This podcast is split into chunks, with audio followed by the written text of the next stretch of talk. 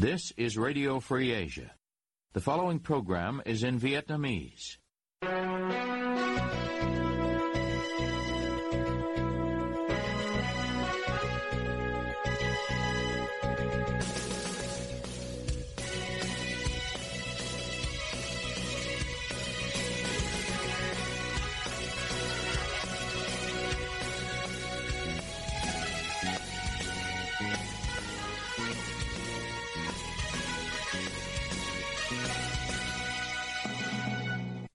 Đây là Đài Á Châu Tự Do, phát đi từ thủ đô Washington, D.C., Hoa Kỳ.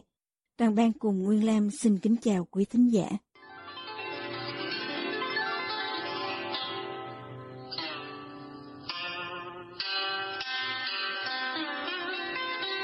Kính mời quý vị theo dõi chương trình phát thanh tối ngày 27 tháng 3 năm 2023, đang được phát trực tiếp từ lúc 9 giờ giờ Việt Nam trên trang chủ Ban Tiếng Việt Đài Á Châu Tự Do.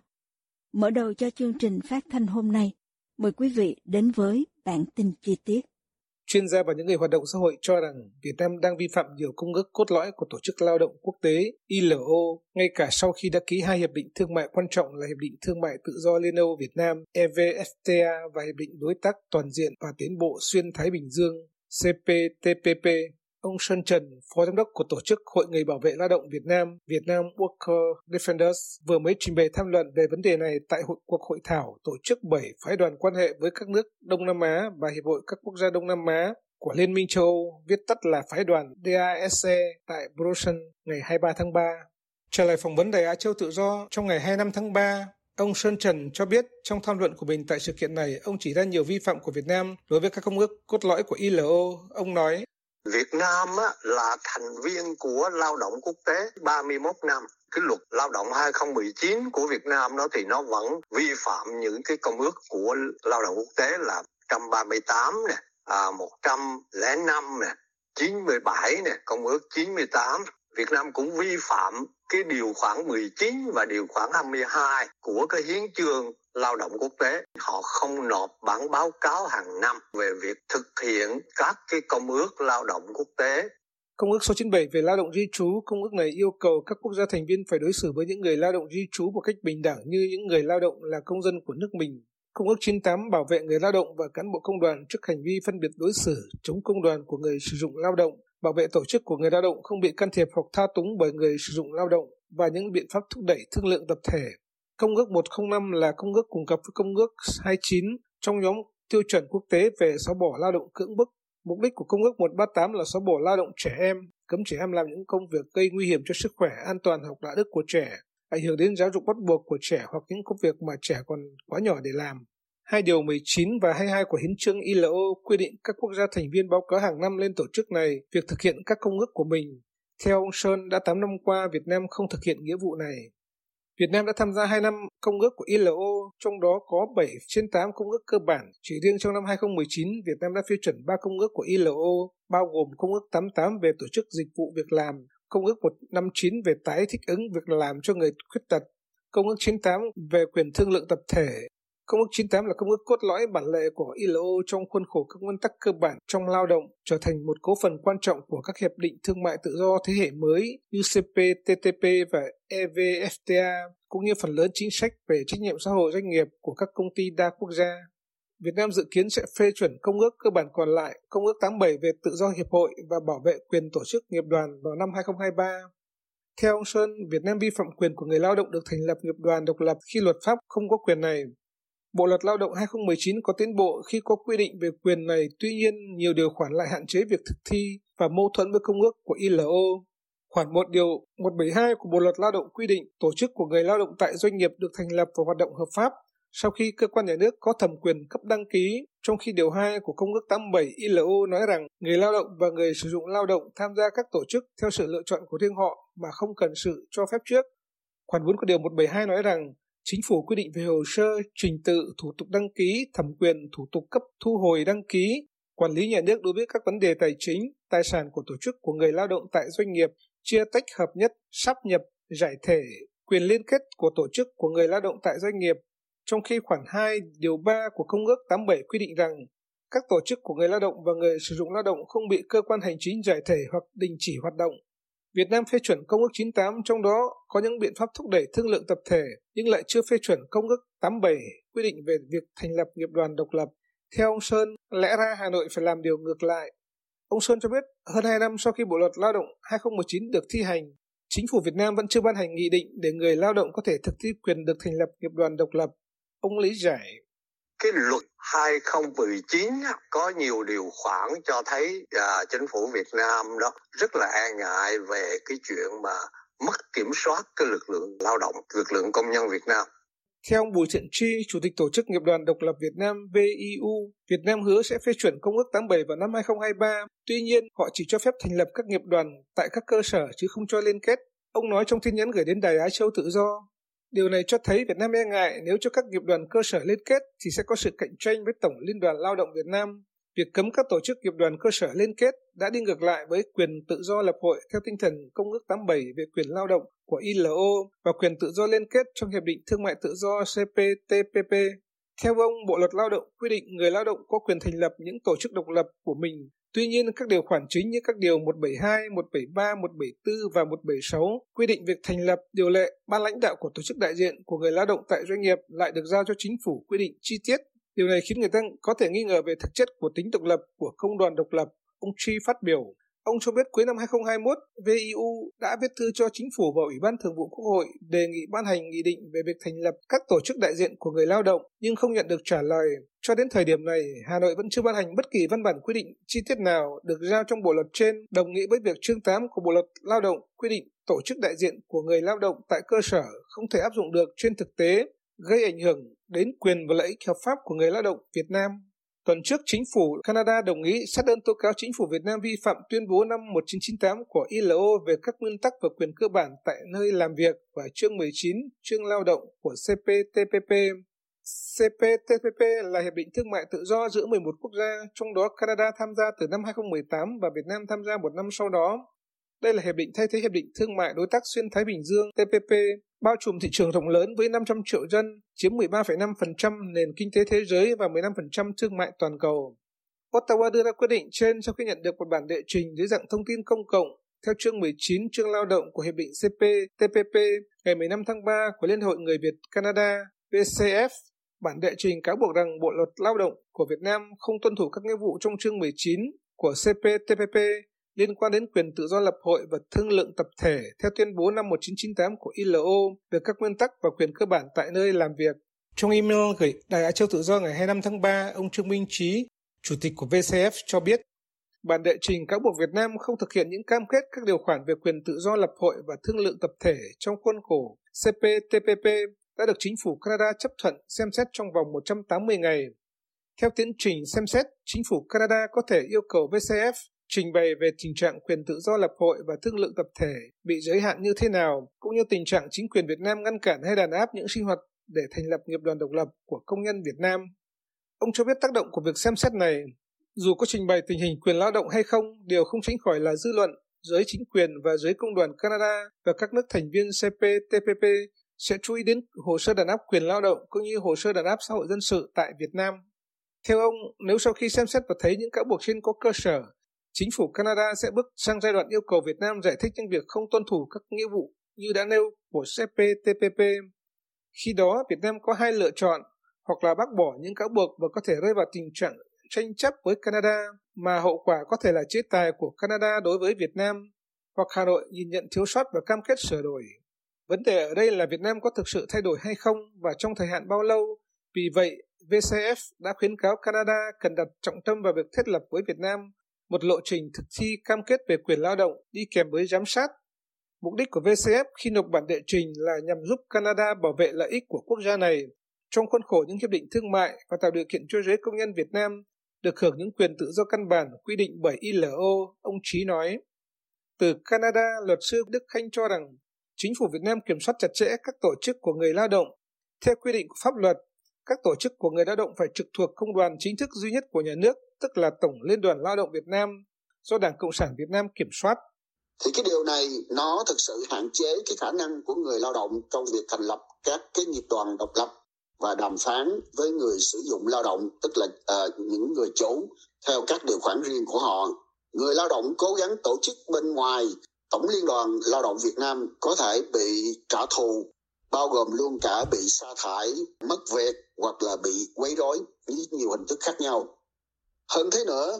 đã có cáo buộc rằng bộ máy an ninh nhà nước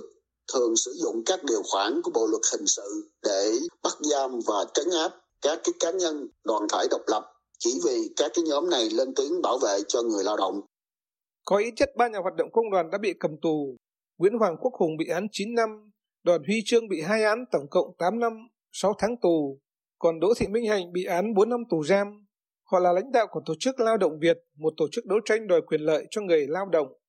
Theo một báo cáo được Ngân hàng Thế giới tổng hợp và công bố mới đây, CPTPP sẽ mang lại nhiều lợi ích đáng kể cho nền kinh tế Việt Nam những hiệp định thương mại đa phương như CPTPP sẽ bổ sung động lực trong mô hình tăng trưởng dựa trên đầu tư và xuất khẩu của Việt Nam. CPTPP kỳ vọng sẽ góp phần làm tăng thêm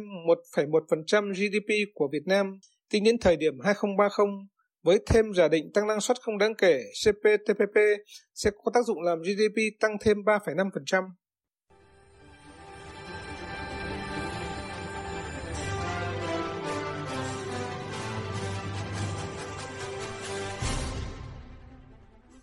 Quý thính giả đang theo dõi chương trình phát thanh của Đài Á Châu Tự Do. Ngoài các trang Facebook và YouTube, quý vị cũng có thể đón nghe các chương trình phát thanh của đài qua vệ tinh Intelsat 17 băng C ở 66 độ Đông và vệ tinh 19 băng C ở 166 độ Đông. Tiếp nối chương trình, mời quý vị cùng với Diễm Thi tìm lời giải đáp cho câu hỏi Hà Nội có thực sự tôn trọng sự thật lịch sử hay không? Việt Nam chủ trương gác lại quá khứ, hướng tới tương lai, nhưng không có nghĩa là phủ nhận sự thật lịch sử. Và trên tinh thần đối tác chiến lược toàn diện, Việt Nam đề nghị phía Hàn Quốc nhận thức đúng đắn và tôn trọng sự thật lịch sử, khuyến khích các hành động thiết thực hiệu quả nhằm khắc phục hậu quả chiến tranh, góp phần vào củng cố, tăng cường tình hữu nghị và quan hệ hợp tác tốt đẹp giữa hai nước cũng như là nhân dân hai nước. Đó là phát biểu của Phó Phát ngôn Bộ Ngoại giao Việt Nam Phạm Thu Hằng tại cuộc họp báo thường kỳ hôm 9 tháng 3 năm 2023 liên quan việc chính phủ Hàn Quốc kháng cáo phán quyết của tòa án về việc bồi thường cho một nạn nhân Việt Nam trong vụ thảm sát ở Quảng Nam năm 1968. Một học giả không muốn nêu tên ở Hà Nội, nêu quan điểm của ông với RFA ngay sau khi nghe phát biểu của bà Phạm Thu Hằng trên TV tối ngày 9 tháng 3. Bà Hằng nói phải tôn trọng sự thật trong trường hợp này là cuộc chiến Việt Nam, kết thúc vào ngày 30 tháng 4 năm 1975. Vậy với những cuộc chiến tranh xâm lược Việt Nam của Trung Quốc thì sao? Nếu muốn bảo vệ sự thật, là luôn công bố về sự thật lịch sử thì phải công nhận sự thật lịch sử của tất cả các cuộc chiến tranh và các cuộc xâm lược Việt Nam của Trung Quốc từ trên đất liền lẫn biển, đảo. Không phủ nhận sự thật, tức là phải đưa hết sự thật của lịch sử vào sách giáo khoa để những thế hệ sau biết. Không viết lịch sử theo ý muốn của bên thắng cuộc, phải nhắc lại lịch sử cho đúng để tôn vinh và tưởng nhớ công lao và xương máu của các anh hùng liệt sĩ, chứ không phải nhắc lại để khơi dậy lòng hận thù. Vị học giả này nói thêm, lịch sử của một dân tộc mà được viết sao cho phù hợp với đường lối, chính sách của đảng và nhà nước thì không thể là lịch sử đúng nghĩa. Làm như thế là thay đổi quá khứ của dân tộc, chứ không hề tôn trọng sự thật lịch sử. Gác lại quá khứ, hướng tới tương lai không có nghĩa là xóa nhòa lịch sử và chân lý, cũng là lời khẳng định của Thượng tướng Nguyễn Huy Hiệu, nguyên ủy viên Trung ương Đảng, nguyên Thứ trưởng Bộ Quốc phòng, được báo Quân đội Nhân dân Điện tử dẫn lại trong phỏng vấn về hòa giải, hòa hợp dân tộc cách đây 3 năm. Nhiều người cho rằng đây là chủ trương được đảng và nhà nước Việt Nam đưa ra, nhưng thực tế thì không hẳn vậy. Nhà báo Nguyễn Khắc Toàn nói với RFA. Cái việc này á, thì ờ, các cơ quan truyền thông chính thức của Đảng Cộng sản và nhà nước Việt Nam nói rất nhiều và người dân trong nước à, học rất thuộc thì người ta nghĩ rằng với một cái bề ngoài của cái chủ trương này thì có vẻ là rất là nhân văn rất là cởi mở rất là cao thượng nhưng mà trên thực tế thì các cơ quan truyền thông trong nước như TV, như báo giấy, báo điện tử người ta lại vận hết công suất để khơi dậy cái hận thù để cho người dân Việt Nam hiểu rằng nước Mỹ làm kẻ thù không đội trời chung đã gây ra cuộc chiến tranh trước đây ở Việt Nam. Như vậy là lời nói của các cơ quan truyền thông trong nước là không đi đôi với việc làm nó khác hoàn toàn với phía Mỹ và kể cả với phía những đồng bào của mình trước đây đứng bên kia chiến tuyến là chính thể Việt Nam Cộng Hòa. Lịch sử đã diễn ra là một sự thật. Dù phía bên nào, miền Bắc Cộng sản hay Việt Nam Cộng Hòa cũng đều phải tôn trọng. Yeah. Nhưng mà thưa quý vị, những ai mà nói ra sự thật đều bị sách nhiễu. Cần nặng thì có thể là bị bắt ra, bị truy tố, bị khởi tố. Lịch sử luôn luôn được viết bởi những con người đang phục vụ cho một thể chế chính trị. Do đó, tính khách quan khi viết sử cũng còn khá hạn chế. Điều này được sử gia Dương Trung Quốc khẳng định với RFA vào năm 2017, khi nhóm ông do giáo sư Phan Huy Lê chủ trương thực hiện công trình nghiên cứu để viết một bộ quốc sử. Ông giải thích thêm. Chúng tôi nghĩ rằng là ai nói đến lịch sử cũng thường nhắc đến cái yếu tố là tính khách quan, thậm chí là phi chính trị. Nhưng tôi cho rằng đấy chỉ là một yếu tố mang tính tương đối thôi. Bởi vì làm sao có thể khách quan được khi do một nhóm người, con người rất cụ thể viết ra. Và nhất là trong những chế độ thì đều do những cái nhà nước chỉ đạo. Với thực tế đó, nhiều người không tin Hà Nội tôn trọng sự thật lịch sử như chủ trương họ đưa ra.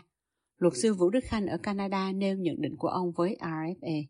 Một nửa ổ bánh mì vẫn là bánh mì, nhưng một nửa sự thật không thể là sự thật. Đã từng có một đảng viên cao cấp của Đảng Cộng sản Việt Nam nói rằng ông ta không biết ngày 17 tháng 2 năm 1979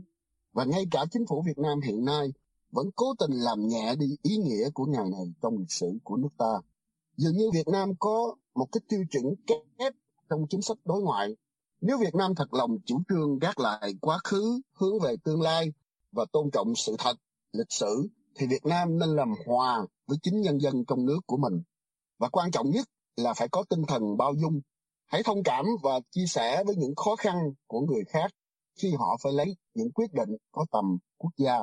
Không ai có thể thay đổi lịch sử, nhưng tất cả chúng ta đều có thể làm nên lịch sử. Vì thế, trong bối cảnh này, tôi đề nghị chính phủ Việt Nam nên nhận thức đúng đắn về bài học lịch sử của đất nước chúng ta trong thế kỷ thứ 20, để từ đó mới có thể có những đường lối, chủ trương và nguyên tắc đúng đắn trong đối ngoại, giúp đất nước phát triển tự do, dân chủ, thịnh vượng và bạn bè năm châu bốn biển tôn trọng những giá trị của chúng ta hơn. Việc không đưa đầy đủ các sự kiện lịch sử vào sách giáo khoa hoặc bưng biết sự thật lịch sử khiến nhiều người lo ngại rằng thế hệ trẻ không biết sự thật, không phân biệt được đúng sai.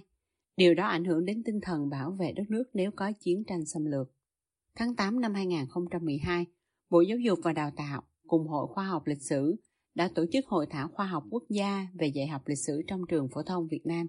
Rất nhiều ý kiến đã đặt thẳng vấn đề dứt khoát phải đưa lịch sử chủ quyền của Việt Nam ở Hoàng Sa và Trường Sa vào trong chương trình sách giáo khoa lịch sử phổ thông. Đầu năm 2014, Thủ tướng Chính phủ lúc đó là ông Nguyễn Tấn Dũng đã giao cho Bộ Giáo dục và Đào tạo chủ trì, phối hợp với Bộ Ngoại giao, Ban tuyên giáo Trung ương và các cơ quan liên quan để nghiên cứu đưa vấn đề Biển Đông và chủ quyền của Việt Nam đối với hai quần đảo Hoàng Sa, Trường Sa vào sách giáo khoa các cấp học với nội dung, mức độ, phạm vi và hình thức phù hợp khi triển khai xây dựng đề án đổi mới chương trình sách giáo khoa giáo dục phổ thông. Đến nay, trong sách giáo khoa lịch sử lớp 10 cho đến lớp 12, ở cả hai bang cơ bản và nâng cao, không có nội dung nào đề cập đến vấn đề thực trạng Hoàng Sa và Trường Sa liên quan Trung Quốc.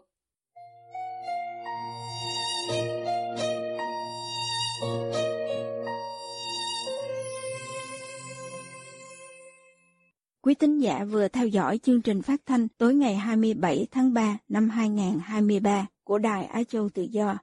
Ứng dụng tin mới RFA trên điện thoại thông minh và podcast cũng có thể giúp quý vị theo dõi các chương trình tin tức thời sự bằng video hay audio của Đài Á Châu Tự Do. Quý vị quan tâm đến chương trình, xin gửi email về địa chỉ vietweb avong rfa.org. Toàn ban cùng Nguyên Lam cảm ơn quý vị đã đến với chương trình và hẹn gặp lại quý vị vào chương trình ngày mai. You have been listening to Radio Free Asia.